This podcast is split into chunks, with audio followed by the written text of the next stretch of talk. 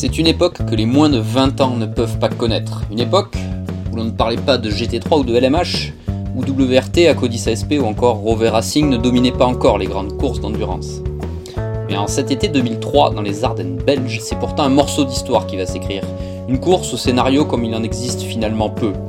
Face aux favoris de la classe GT, dont les Ferrari 550 Maranello de BMS Scuderia Italia, ou les Chrysler Viper GTS de l'Arbre Compétition, tenante du titre, c'est un petit poussé qui va l'emporter sous le damier de cette 56e édition des 24 heures de Spa. Attention, petit poussé n'a rien de péjoratif. On parle bien de Freisinger Motorsport et du trio Romain Dumas, Marc Lieb et Stéphane Ortelli. Mais il faut l'admettre, la Porsche 911 GT3 RS, alignée en classe NGT, avait tout sauf la faveur des pronostics avant le départ. Mais la météo, la stratégie et une épreuve rondement menée feront la différence. Retour pour ce deuxième numéro de Track Limit sur la légendaire histoire des 24 heures de Spa 2003 avec un invité exceptionnel, Stéphane Ortelli. Stéphane, on se retrouve ici, on est en 2023. Euh, en 2003, tu étais euh, déjà à Spa, déjà aux 24 heures de Spa. Bon, pas vraiment ici, là on est dans la loge Audi hein, qui nous accueille face au stand, euh, face au stand endurance, mais un petit peu plus loin là-bas, à l'autre côté. Ouais. je suppose que c'est toujours quelque chose de particulier de revenir, pour, de revenir ici aux, 24 heures de Spa pour toi? Oui, c'est pour moi le, le, moment le plus attendu de l'année. Ouais, toujours? Oui, c'est toujours la, ma course préférée au, monde en tant que pilote, même depuis maintenant quelques années en tant que coach où j'ai la chance de soit derrière le volant, soit à côté de d'être présent sur cette épreuve-là, parce que déjà la semaine de Spa, elle est, magique. Euh, ça reste pour moi le plus beau circuit du monde, euh, en tout cas sur lequel j'ai pris le plus de plaisir à rouler avec, euh, avec des GT et en proto aussi à l'époque. Et puis parce que ben, y a une histoire qui s'est faite tout au long de ces années-là, au tout début en se battant pour des victoires de, classe qui nous ont bien réussi.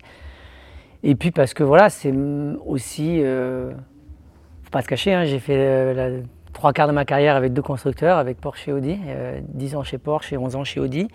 Et euh, j'ai des méga souvenirs ici, donc avec les deux. Donc c'est sûr que ça soit en proto ou en GT, que ce soit des courses de 1000 km des courses de 24 heures, ou des courses de Porsche Super Cup. J'avais gagné aussi ici en Porsche Super Cup. Ça m'a toujours réussi. J'ai toujours eu plus de plaisir à venir ici que partout dans le monde, y compris Monaco. Pourtant, c'est à la maison. Euh, c'est pour moi la course la plus importante de l'année. Donc, quand on y allait deux ou trois fois, je crois qu'il y a une année, je suis venu trois fois, j'ai gagné trois fois. C'était en GT, en Super Cup et au, 24 heures.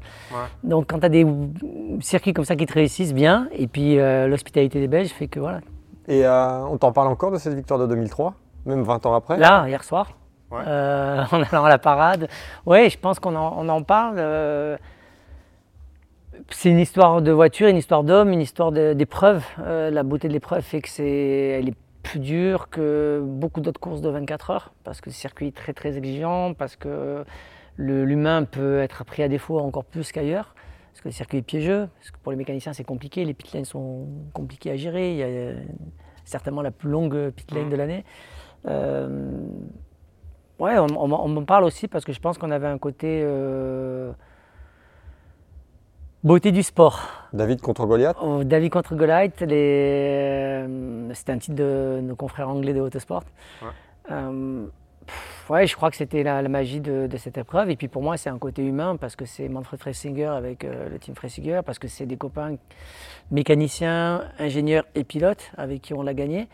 Et puis parce qu'on a fait 4 ans d'affilée au général sur le podium, avec toujours une GT2 à l'époque contre des GT1. Et sans discontinuité, quatre ans d'affilée, on a été euh, troisième et puis une fois premier.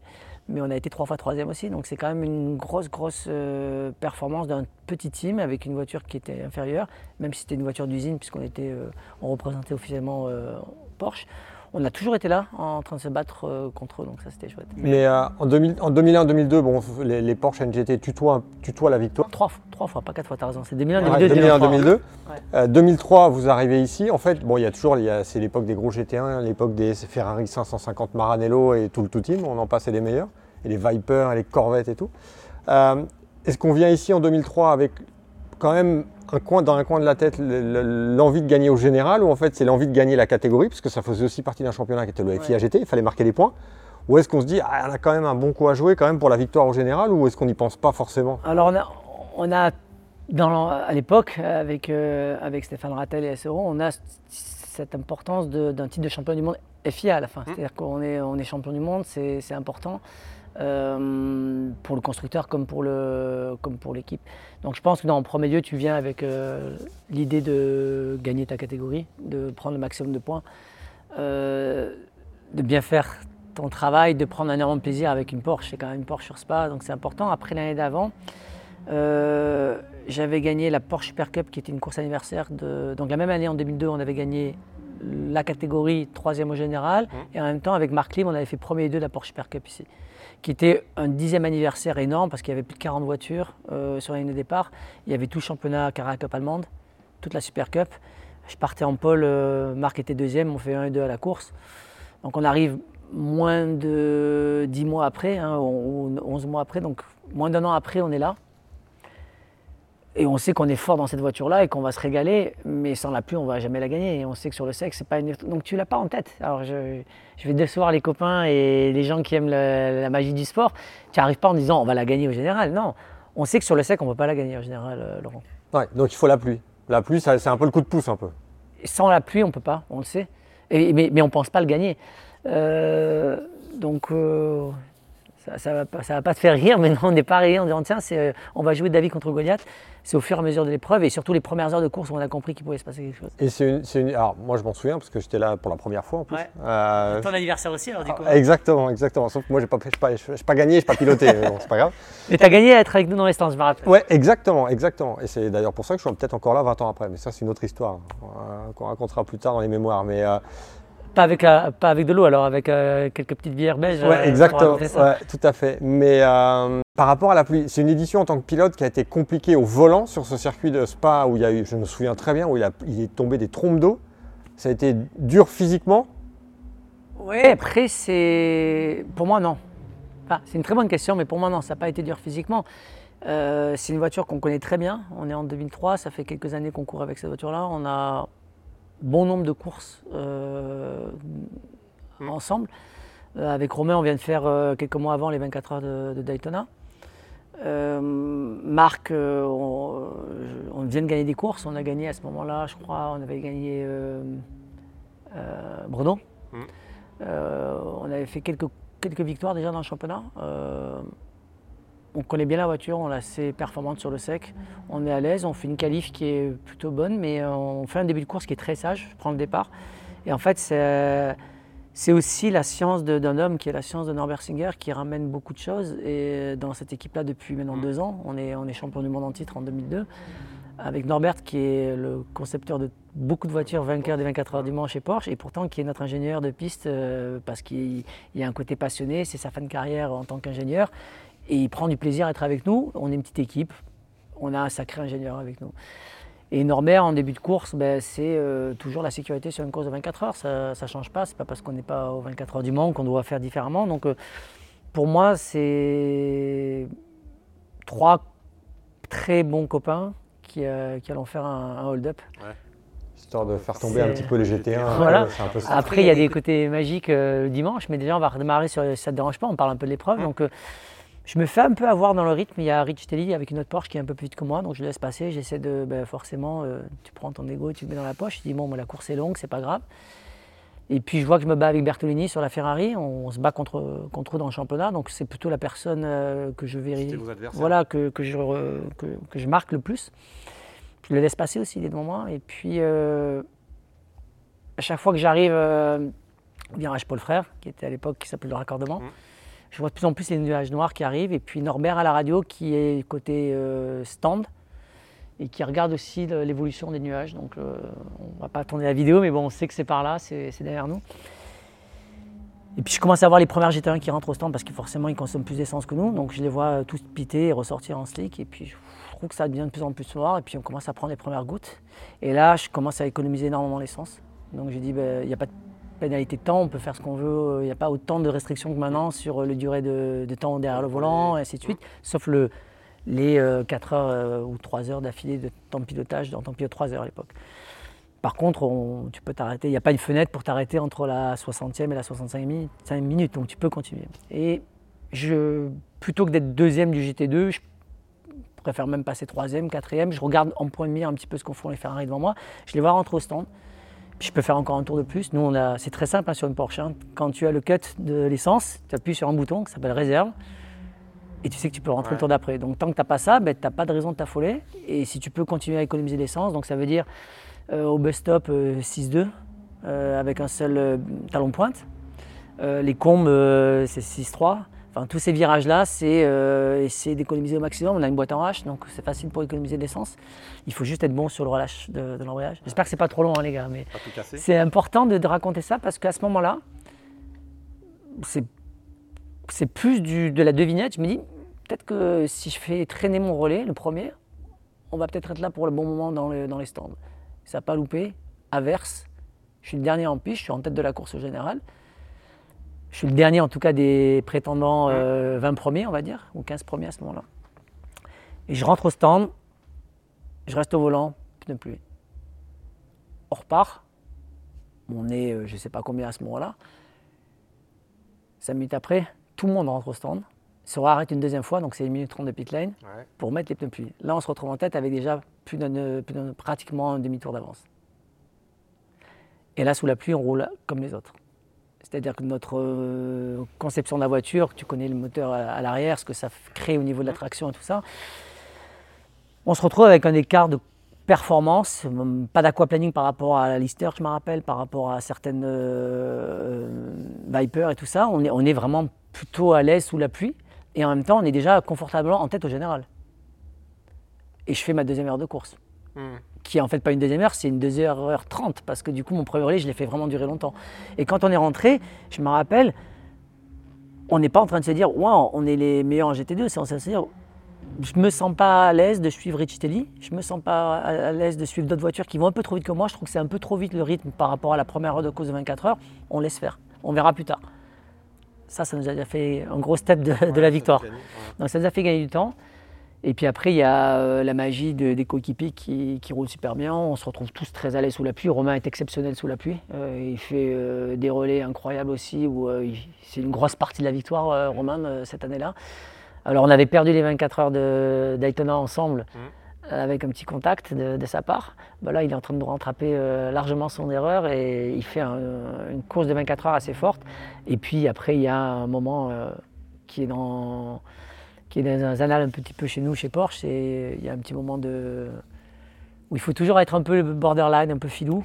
Et ce moment-là, ben, c'est moi dans la voiture et pas que j'ai envie de le faire, mais c'est qu'on me donne pas le choix. Il y a Norbert qui me dit, euh, Norbert Singer qui dit Stéphane, ils sont en train de réparer la barrière. C'était euh, Kumpen, je crois, qui tape euh, à- Viper. avec la Viper et ça va prendre du temps. Donc euh, économise de l'essence, je ne veux pas te voir revenir.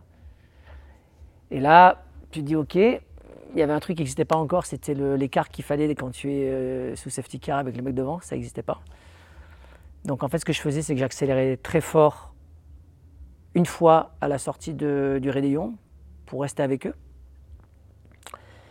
Et je coupais mon effort pour arriver en roue libre en haut des combes. Et en haut des combes, je mettais point mort. Donc je coupais le moteur, pardon. Je mettais point mort. Je coupais tout, c'est-à-dire les lumières aussi. Et j'ai fait ça pendant euh, plus, pratiquement une heure. Donc pendant pratiquement une heure, tu avais les commissaires qui râlaient parce qu'ils voyaient que je coupais les phares. Mais bon, les informations ne revenaient pas aussi facilement que ça. Ouais, c'était pas la même chose que maintenant. C'était pas la même chose que maintenant. Et alors les premières fois, ben, quand j'étais en panne de vitesse pure, ben, je remettais la 5 euh, pour pas tirer sur le démarreur. Donc je remettais contact, 5, je prenais l'embrayage, je lâchais, je redémarrais la voiture comme tu démarres une voiture en descente, en deuxième, euh, voilà. Je faisais ça. Et là, je faisais attention de bien rattraper la- le peloton devant la direction de course sur le stand de la Formule 1 pour être sûr qu'on se Ouais, fasse que de pas se Donc les mecs derrière étaient un peu énervés, mais bon, c'était comme ça. Et ça a fait une heure comme ça. Et pendant une heure, on utilise beaucoup moins d'essence que les autres, donc on gagne encore notre pit stop. Norbert est content. Moi, je n'invente pas un truc, c'est juste j'écoute et j'essaie de faire ça et ça a marché. Ce que je faisais après, et ce qui m'amusait en fait, parce que dans ces cas-là, il faut aussi le faire intelligemment en disant il faut rester concentré, éveillé, qu'est-ce qui se passe qui fait que j'emmerde pas tout le monde? Et en même temps, qu'est-ce qui, désolé pour le gros mot, mais en même temps, qu'est-ce qui fait que ça peut faire la différence? Donc la différence, c'était d'avoir suffisamment d'écart pour en fait rattraper la queue là où c'est à plat, c'est-à-dire le virage Paul Frère. c'était pratiquement euh, jusqu'au pif-paf, j'arrivais à faire en roue libre en fait. Donc des combes jusqu'au pif-paf. Et ça, en essence, c'est pas mal. Et après, bien sûr, une fois que tu as mis la 5, tu remets vite la 6 et tu consommes rien. Et tu remets juste la 4 peut-être à l'épingle de la source et au bus-stop et c'est tout. Donc tu essaies, grâce à une boîte en H, de vraiment, et en jouant avec l'embrayage, sans tirer sur l'embrayage, sans tirer sur le démarreur, parce que du coup, je n'utilisais jamais le démarreur, tu essaies d'économiser ta voiture et surtout, tu économises beaucoup d'essence par rapport à tes petits camarades. Ce qui serait impossible aujourd'hui. On t'appellerait après. Parce que là, la après, tu fais ça le premier les tour et points. GPS, tu as vu maintenant, on a les points GPS. Mais si tu préfères, voilà, c'est 2003, c'est il y a 20 ans, et il n'y a pas de raison de le cacher. C'est dans le bouquin de Norbert Singer, euh, 24-16, de, de notre ami Jean-Marc Tessèdre. Voilà, c'est des histoires particulières de l'endurance, de, de la magie de l'endurance. Et à un moment donné, ben, il faut faire avec les moyens du bord. On fait une grosse écart de conso. Donc on fait tirer un relais qui est très long. On te, on te dit 3 heures dans la voiture, mais on ne te dit pas combien d'essence tu dois faire pendant ces 3 heures-là et combien de temps tu dois t'arrêter. C'est pas. Donc, si c'est dans les 3 heures, tu en fais 1h55 d'affilée, parce que tu as l'essence pour le faire, c'est faisable. Et c'est ce qui s'est passé. Donc, on a encore gagné là un pit stop. Et on se retrouve au petit matin avec un Jacques Lecomte et, euh, qui arrive, euh, qui a une carrure imposante, mais il se retrouve en face de. T'étais là C'était là. Et là, je te le raconte parce que je suis pas dans la voiture à ce moment-là. Et t'as Jacques qui vient et qui dit Oh les gars, il faut penser à votre championnat, il faut penser à vos points pour le championnat. Laissez-nous arrêter d'aller vite, ralentissez un peu. Faut pas oublier que la voiture était quand même 5 à 6 secondes plus vite que nous sur le sec. Mais ils avaient fait le calcul, ils n'étaient pas trop euh, loin du compte que ça passerait pas. Et nous, on savait aussi que ça passerait pas. Et là, il y a notre ami Manfred qui leur fait Roust Dehors Je veux plus vous voir. Et on la gagne au général. Et en plus, après, ils ont des problèmes. Ils ont un Ouais. problème, je crois, de boîte de vitesse. C'est un peu la victoire d'une bande de potes, un peu. C'est un peu ça, le, truc. Oui. Ils viennent faire un hold-up. C'est un peu, c'est un peu ça, ouais. un hold-up qui est un hold-up humain. Au départ, on n'avait pas le- les guns, c'est-à-dire qu'on n'avait pas la voiture dans la catégorie pour aller faire le hold-up, mais on l'a fait de façon humaine. Et on a eu le meilleur résultat, c'est que nous, on est trois jeunes qui adorons euh, cette énergie, et surtout avec Romain, on avait été sur le podium l'année d'avant euh, en étant troisième. Et en fait, ce qui se passe, c'est que on a Norbert Singer qui a gagné 16 fois les 24 heures du Mans. La dernière, c'est avec nous en 98, en tant que, en plus, concepteur de voiture, comme avec la 956, la 962 ou de voiture. Mais bon, en tant qu'ingénieur et concepteur de voiture, il a gagné énormément les 24 heures du Mans. Il n'avait jamais gagné les 24 heures du Spa. Et tu as Norbert Singer qui pleure à l'arrivée parce qu'il gagne pour la première fois les 24 heures du Spa. Ce qui est quand même Et pas ça, rien, c'est important. connais le Vous- bonhomme. Voilà. Euh, le bonhomme, le charisme euh, de cet amant qui est extraordinaire, de un monsieur qui est une légende chez Porsche. Et puis tu as ça, quoi. Tu le vois, euh, tu le vois à la sortie du podium, et il, pleure comme un gamin parce que bien sûr que c'est énorme. Pour Porsche, c'est une année importante aussi. Euh, voilà, donc on fait là, on, on se dit waouh. C'était le 50e anniversaire. Non, c'était le 40e. 40e anniversaire de la 911. Donc euh, voilà, c'est 40 ans de, de l'histoire d'une voiture et on l'a fait gagner contre des voitures qui sont euh, bien plus agressives, performantes que nous, qui sont dans une autre catégorie ou dans laquelle on ne peut pas accéder avec notre petit flat 6 euh, atmosphérique. Et on se retrouve ben, à les gagner, à les battre au général. Donc Et c'est- différent de gagner Spa que de gagner Le Mans? Toi qui as, fait gagné les deux? Oui, oui, complètement. Complètement C'est- com- Parce que déjà, même si ça restait à ce moment-là, contrairement à aujourd'hui, euh, deux catégories de voitures, ça reste des voitures fermées, ça reste des voitures qui sont assez euh, proches en termes de performance. Tu peux avoir des pilotes dans des GT1 1 à l'époque qui étaient un petit peu moins bons parce que c'était des vrais gentleman drivers avec lesquels tu te battais. Et, hum, et inversement, euh, tu as tu avais des voitures euh, voilà, qui, au bout de ligne droite, avaient peut-être une dizaine de kilomètres heure d'écart, ce qui est le cas des fois entre certains protos euh, au Mans. Euh, le Mans, tu, as, tu peux avoir jusqu'à 100 km/h d'écart entre euh, une GT que tu rattrapes quand toi tu es dans un proto, ainsi de suite. Et puis, je pense que l'épreuve est beaucoup plus difficile. C'est beaucoup plus dur euh, physiquement, beaucoup plus dur au niveau de l'intensité, au niveau de l'engagement Mentalement aussi mentalement euh, par rapport à, à la difficulté du circuit. Le Mans, ce qui est, ce qui est difficile, c'est les, les vitesses d'approche.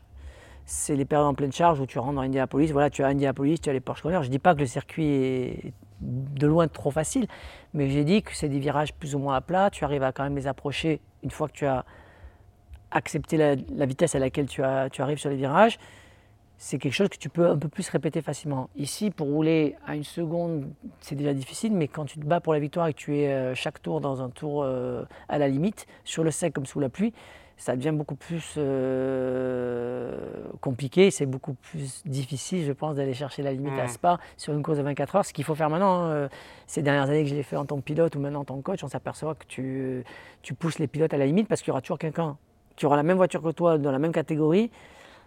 Donc là, on parle de catégorie de, pilote. C'est une catégorie de voiture, mais c'est une catégorie de pilote. Mais il y aura toujours quelqu'un dans ta catégorie de pilote qui lui va pousser à fond et qui lui va passer. Hmm. Donc tu es obligé de faire pareil que les copains parce qu'autrement tu vas, tu vas jamais avoir le wagon pour aller gagner l'épreuve. Même si tu as envie d'y aller avec un petit peu plus de relax en début de course, très vite tu es obligé d'augmenter les rythmes sur un circuit qui est très difficile. Ce qui en fait la beauté et ce qui en fait pour moi la plus belle course d'endurance du monde, c'est forcément les 24 heures de Spa parce que c'est la plus prestigieuse restera les 24 heures du Mans, mais la plus belle et la plus difficile pour moi c'est les 24 heures de Spa. Et 20 ans après, on est encore là, chacun dans un rôle différent au final. Toi, tu es plus pilote et moi, je suis plus là, mouillé. Euh. Alors, plus, plus pilote, c'est. Euh, je pense que c'est aussi difficile que, que, quand tu es en tant que pilote, parce que je pense qu'il y a beaucoup plus d'aspects que j'ai eu la chance d'être super bien aidé. Hein. on parlait de Porsche, on peut parler d'Audi, mais je veux dire, on a été très très bon choyé. Toutes les années où je l'ai fait avec WRT, c'était la folie. Je veux dire, tu es coucouné, tu as que les bons côtés, et tu t'aperçois qu'en tant que coach, tu, tu tu es obligé d'anticiper beaucoup de choses, d'améliorer énormément le, le, confort du pilote pour que justement il puisse donner 100% derrière la voiture au moment où il est dans ses relais. À l'approche des essais, euh, expliquer ici que sur une séance d'essais libre euh, avec 60, euh, plus de 70 voitures ou 70 voitures, si tu penses au chrono, tu es mort. Il faut arriver à penser à ce que tu as besoin plus tard dans la qualif ou la course, mais tu ne peux pas penser performance sur un tour parce que le nombre de voitures que tu vas, avec lesquelles tu vas te battre pendant ton tour d'essai libre, par exemple, c'est compliqué. Tous ces trucs-là, fait que c'est très intense et moi ça me plaît. Euh, je transmets aux bonnes personnes aussi. Quand tu transmets à des pilotes qui sont là, qui, qui, qui ne cessent de s'améliorer et qui vont vite, euh, ben, tu prends du plaisir. Et puis à côté de ça, je cours toujours, donc c'est sûr que même si c'est pas ces courses-là, euh, je me fais toujours aussi plaisir dans les voitures. Et puis grâce à SRO, je fais aussi la BOP, donc j'ai la chance de connaître toutes les voitures. je les ai toutes conduites aujourd'hui, sauf une ou deux, je pense, maximum. Voilà, c'est spécial. Et 20 ans après, on est là. Oui, après, je pense qu'on peut parler aussi de toutes les années Audi, qui sont pour moi. Euh, on est ici avec Audi Belgique. Tu es obligé de penser à la première année. Euh, Didier Malvois, qui était le patron emblématique de Audi Belgique pour toute la partie. C'était un peu le papa de tout le monde, un peu. Ouais, il a hein. sorti et plein de pilotes belges. Il s'est occupé de Vincent plus jeune, Vincent Voss. Et on, on, a senti au début, quand on a démarré, qu'il allait se passer quelque chose on ne pouvait pas imaginer, euh, après tant de succès, euh, que l'équipe, l'association Audi Belgique, WRT, euh, puisse faire un, parcours pareil, bien qu'on l'avait mis tout en place dès le début. Mais par contre, c'était aussi un côté très familial pour moi. Les premières années, grâce à, M. Malvois, grâce à Vincent et toute l'équipe de Vincent, tu étais dans l'esprit de famille que j'avais pu avoir, alors bien plus professionnel, mais que mmh. j'avais pu avoir aussi avec, avec, avec Fressinger, donc pour moi, il y, a, un lien. Euh, c'est pas un hasard si j'ai fait autant d'années avec Porsche et avec Audi ici. Tu as un lien aussi familial important et un amour de l'épreuve. Je pense que si on parle euh, beauté de course de 24 heures, il suffit d'écouter les commentaires des spectateurs ici qui viennent chaque année. Ils aiment l'épreuve, ils savent les années où tu as gagné, ils savent ce que tu as fait, ils te sortent des photos pas possibles. Ça, c'est quand nous, on est du bon côté, euh, côté pilote. Et, et, de leur côté à eux, c'est ah ben là c'était dur, on a pris beaucoup de pluie. Alors là, au contraire, on s'est fait cramer par le soleil. Mais qu'est-ce qu'on a aimé cette épreuve quoi? C'est ça qui en ressort à chaque fois des, des, fans. C'est qu'est-ce qu'ils ont aimé cette épreuve parce qu'ils voient de la bagarre tout le temps, tout le temps, dans tous les virages, dans tous les relais. C'est un circuit de baston. C'est un circuit d'attaque et de, comme on dit dans le jargon, ça va au charbon. et avec la météo ça qui va avec la bagarre, c'est exceptionnel. C'est, pour moi, c'est voilà, c'est une épreuve que je manquerai euh, pour le rien au monde en tant que pilote, en tant que coach, en tant que consultant, ce que tu veux. Chaque année, il faut que je sois là. J'aime trop cette épreuve. Bon, ben, écoute, euh, merci Stéphane. C'était un plaisir de, c'était un plaisir de partager ça avec toi et que tu nous rappelles un petit peu cette histoire de 2000, ces histoires de 2003 en fait où tu as gagné. Il y a plein d'autres anecdotes, mais bon, c'est un, anniversaire important. Ouais, c'est un anniversaire important. Merci à toi. C'est un anniversaire important et euh, c'est quelque chose de, même pour moi, c'est quelque chose de particulier parce que tu vois, on est de l'autre côté et on est toujours là et et on le fait vivre, on le fait vivre différemment, euh, toi avec les, pilotes que tu coaches et euh, nous avec Endurance Info, avec les lecteurs et tout. Et un petit, euh, un petit dernier anecdote que pas beaucoup de gens savent en tout cas, c'est que le même week-end, Marc Lib il faisait une autre course. Il faisait une course de Porsche Cup Porsche Cup, exactement. sur la North Life Il était au Nürburgring. Ah, bah ouais. Euh, et, et donc, euh, il faisait les allers-retours en voiture. Donc, En il- voiture Bien ouais, sûr. En voiture. Une heure. Quand même, on a des belles voitures de fonction euh, quand on est pilote chez Porsche. Je peux te garantir que ça faisait 10 km en plus. Et avec Romain, on s'est chargé de beaucoup de travail parce qu'on essayait d'alléger un petit peu le boulot de, de Marc. Il avait 23 ans et il n'a pas fait une erreur ni sur sa course de sprint en Carrera Cup, ni sur les 24 heures. Et quand tu vois la carrière qu'avait Marc Lieb derrière, tu te dis, ben. Ouais, Ouais. il y avait quelque chose déjà dès le début. Et je pense que c'est important pour tous les gens qui disent aujourd'hui Ah non, mais j'ai besoin de me mettre dans ma bulle, c'est important et tout et tout. T'enchaînes une course de sprint en Allemagne, même si c'est pas très très loin, c'est quand même encore euh, pas mal de déplacements. Et le même week-end, tu fais qualif, course des 24 heures de, de Spa. Et même pas d'hélico en fait, en voiture. Bien sûr que non. Bien sûr que non. Voilà, c'est une petite anecdote de plus. Bah, écoute, merci Stéphane. De rien. Euh, et on aura l'occasion de refaire de toute façon euh, d'autres vidéos parce qu'on a plein de choses à raconter. Allez, à bientôt. Merci, à bientôt.